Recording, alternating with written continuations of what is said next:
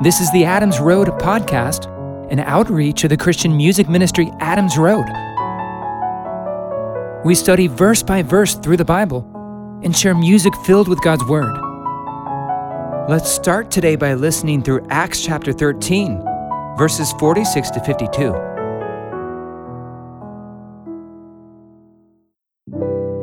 Paul and Barnabas spoke out boldly and said, It was necessary that God's word should be spoken to you first. Since indeed you thrust it from you, and judge yourselves unworthy of eternal life, behold, we turn to the Gentiles. For so has the Lord commanded us, saying, I have set you as a light for the Gentiles, that you should bring salvation to the uttermost parts of the earth. As the Gentiles heard this, they were glad and glorified the word of God. As many as were appointed to eternal life believed. The Lord's word was spread abroad throughout all the region. But the Jews stirred up the devout and prominent women and the chief men of the city, and stirred up a persecution against Paul and Barnabas, and threw them out of their borders. But they shook off the dust of their feet against them and came to Iconium. The disciples were filled with joy and with the Holy Spirit. All right, again, Luke records here in verse 48 of Acts 13 that as many as were appointed to eternal life believed. What comes first, the chicken or the egg? Does God choose us because we choose to believe in Him? Or do we believe because God has chosen us, as this verse seems to say? Or are these two even necessarily contradictory or mutually exclusive? We could probably spend many episodes exploring some of the theological and philosophical implications of Acts 13:48, trying to untangle the mystery. Fear not, friends. I'm not going to try and tackle this in depth here. But I will say this. I've wrestled with trying to understand how God predestines those whom he foreknew which Romans 8:29 articulates, in a way that doesn't ignore or contradict the heart of God in desiring all people to be saved, according to 1 Timothy 2:4. The age-long debate, are we just like predetermined robots headed for either heaven or hell? Or does God, in his heart of not wanting anyone to perish, make it possible for anyone who would to come and be saved? I mean, didn't Christ die for all people? As 1 John 2 2 seems to clearly teach, which says, And he is the propitiation for our sins, and not for ours only, but also for the sins of the whole world. And doesn't he offer salvation to all people? As John 3:16 says, For God so loved the world that he gave his one and only son, that whoever believes in him should not perish but have eternal life. I'll admit I don't have the brain capacity to fully comprehend how Acts 13:48 fits in with some of these other Bible verses and concepts. But you know what? I'm okay with that. None of that detracts from the fact I know God's word is infallible, authoritative, and trustworthy. His word is true and sufficient. And honestly, I'm content not understanding every like crevice of this mystery, in our human limitations, let's just make sure we don't venture beyond the confines of what's written in Scripture in coming to conclusions. Let's not allow man made doctrines, preferences, dogmas, and philosophies to become our foundation rather than the Word itself. All right, let's get back on track. Let's keep reading. Back in Acts 13, verse 49. The Lord's word was spread abroad throughout all the region. But the Jews stirred up the devout and prominent women and the chief men of the city, and stirred up a persecution against Paul and Barnabas, and threw them out of their borders. The unbelieving Jews weren't content to leave it alone. I guess misery loves company. They didn't want others to become believers either. Jesus was right when he said regarding the Pharisees and those like him you shut the door of the kingdom of heaven in people's faces. You yourselves do not enter, nor will you let those enter who are trying to. And Jesus warned his disciples in John 15 If the world hates you, keep in mind that it hated me first. If you belonged to the world, it would love you as its own. As it is, you do not belong to the world, but I have chosen you out of the world. That's why the world hates you. Remember what I told you a servant is not greater than his master. If they persecuted me, they will persecute you also. And so we see here Paul and Barnabas, servants of our Lord Jesus, being persecuted like Jesus was persecuted. When we are bold for the sake of the gospel, we can expect the same from those who do not know and love Jesus. Just the other day, a video went viral of a mall security guard confronting a man wearing a t shirt with the words, Jesus saves, and telling him he would have to remove the t shirt or leave the mall. The reasoning behind the mall expulsion was in part, according to this security officer, because, as he put it, Jesus is associated with religion and it was offending people. People have been offended. You know what? I have no doubt these words are actually true. I mean, Jesus does offend people. The cross of Christ is an offense. Identifying as a Jesus follower and sharing a simple message by simply wearing a shirt with two words can be enough to irritate those who hate Jesus. The apostle Paul wrote in 1 Corinthians 1:18, "The message of the cross is foolishness to those who are perishing, but to us who are being saved, it is the power of God. Don't be surprised when people get irrationally upset with you when you stand for Jesus. There are spiritual forces of evil at play.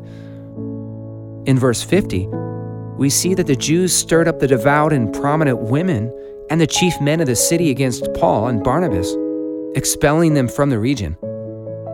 When those in power hate Jesus, or are stirred up against Jesus and his people by the crowds, those Christians can suffer much. They can be exiled, imprisoned, and sometimes even killed. Verse 51 But they shook off the dust of their feet against them and came to Iconium. The disciples were filled with joy and with the Holy Spirit.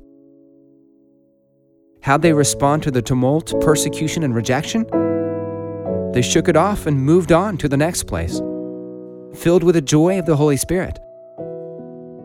When Jesus sent out his 12 disciples in Matthew chapter 10, he told them, If anyone will not receive you or listen to your words, shake off the dust from your feet when you leave that house or town. We can't force people to believe in Jesus. We can only share the truth in love and leave the rest up to God. We plant and water, but God gives the growth. If people won't receive the truth, we move on and seek out others for whom to share Jesus. I love that Paul and Barnabas didn't get discouraged and give up when they were rejected and exiled. Rather, they persevered, seeking new places for which to sow the seed of God's Word, while filled with joy.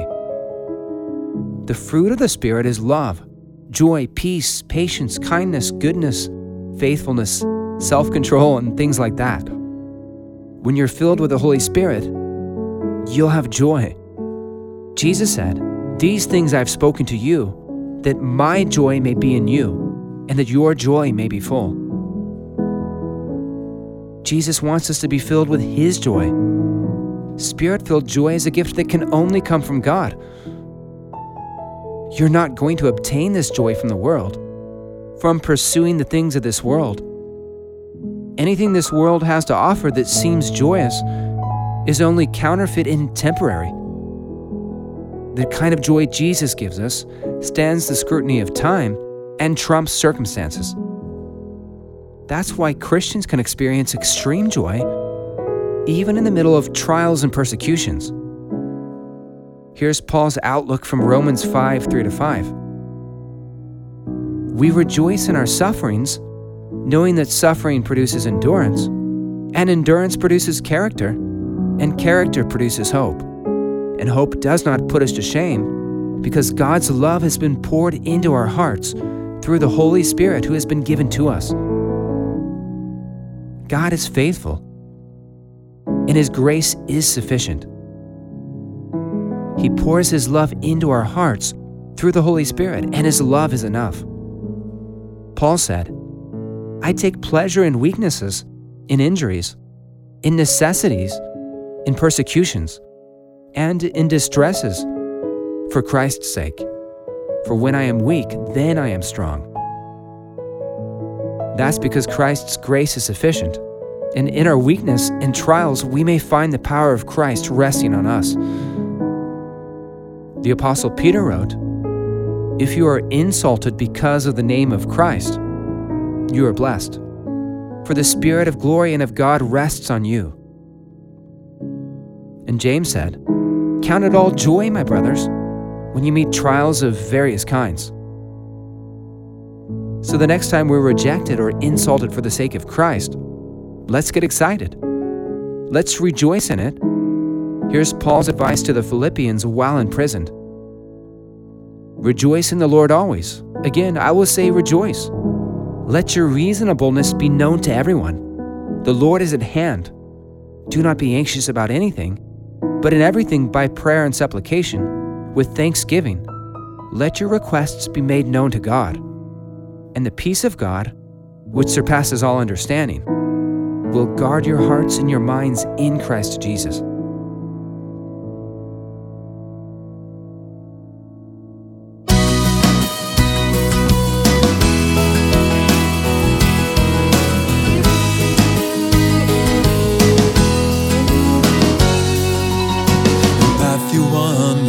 Of God's Son, a virgin shall conceive.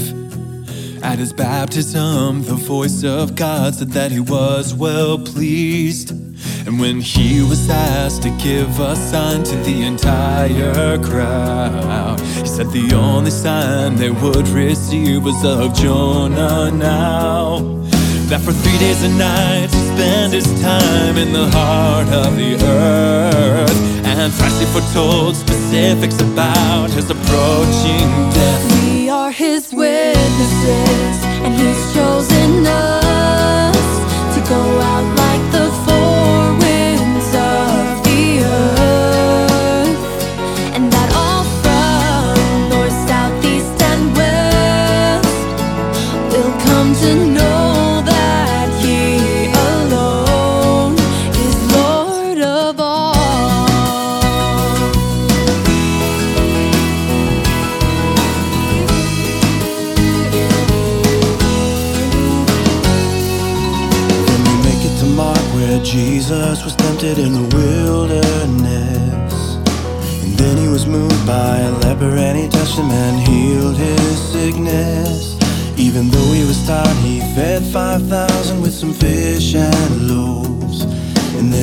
on the water, scaring all the disciples, thinking he was a ghost.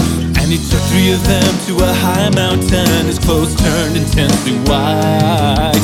And he told them again that the Son of Man would suffer much and then die. We are his witnesses, and he's chosen us to go out like the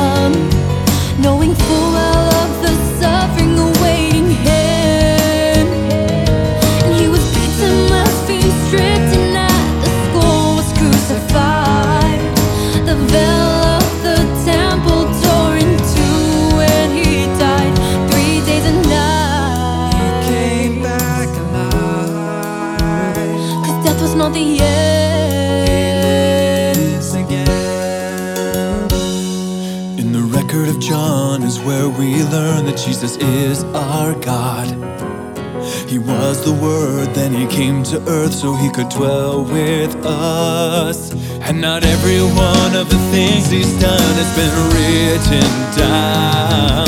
But these are written so you may believe in Jesus now.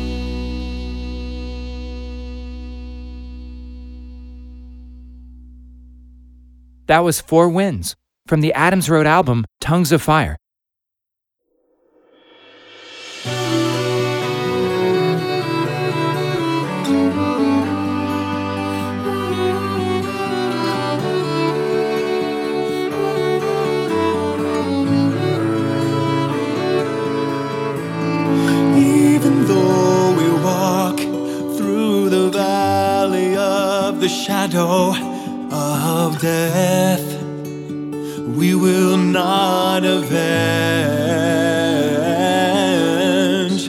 Vengeance is the Lord's, and if the world hates us, it hated him first.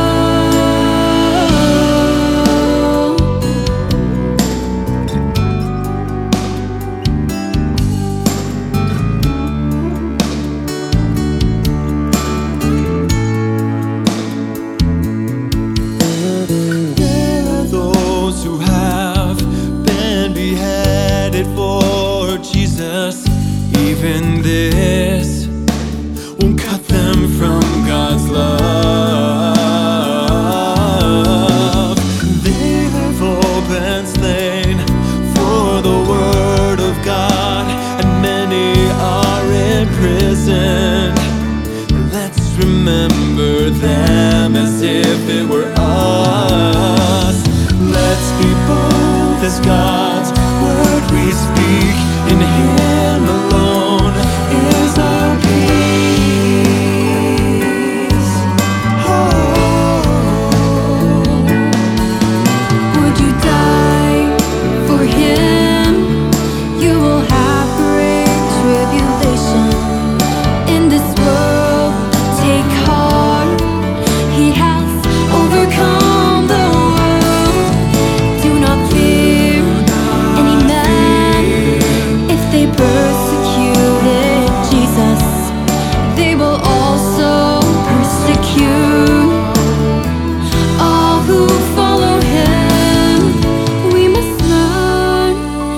be content in any situation.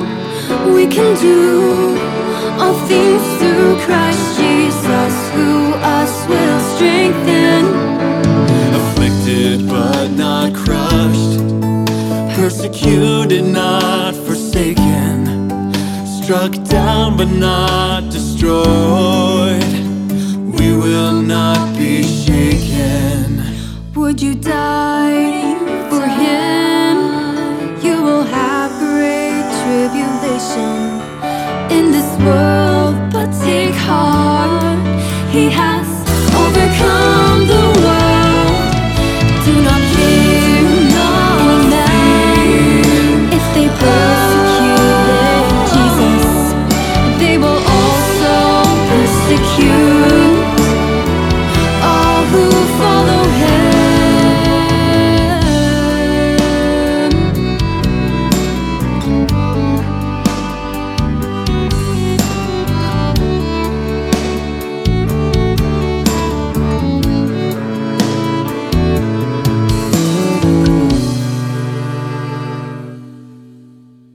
was Overcome from the Adams Road album Tongues of Fire,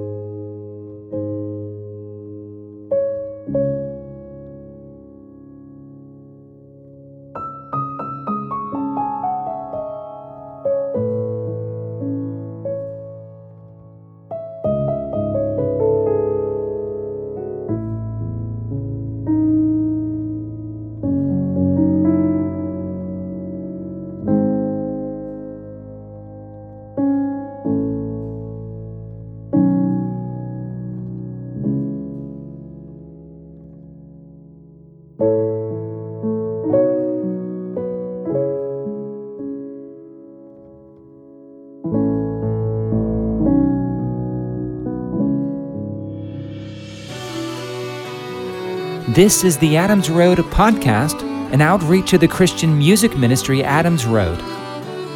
You can learn more about us at adamsroadministry.com. Again, that's adamsroadministry.com. We release a new podcast episode every Saturday. Join us next episode as we examine Acts chapter 14. Grace and peace be with you all.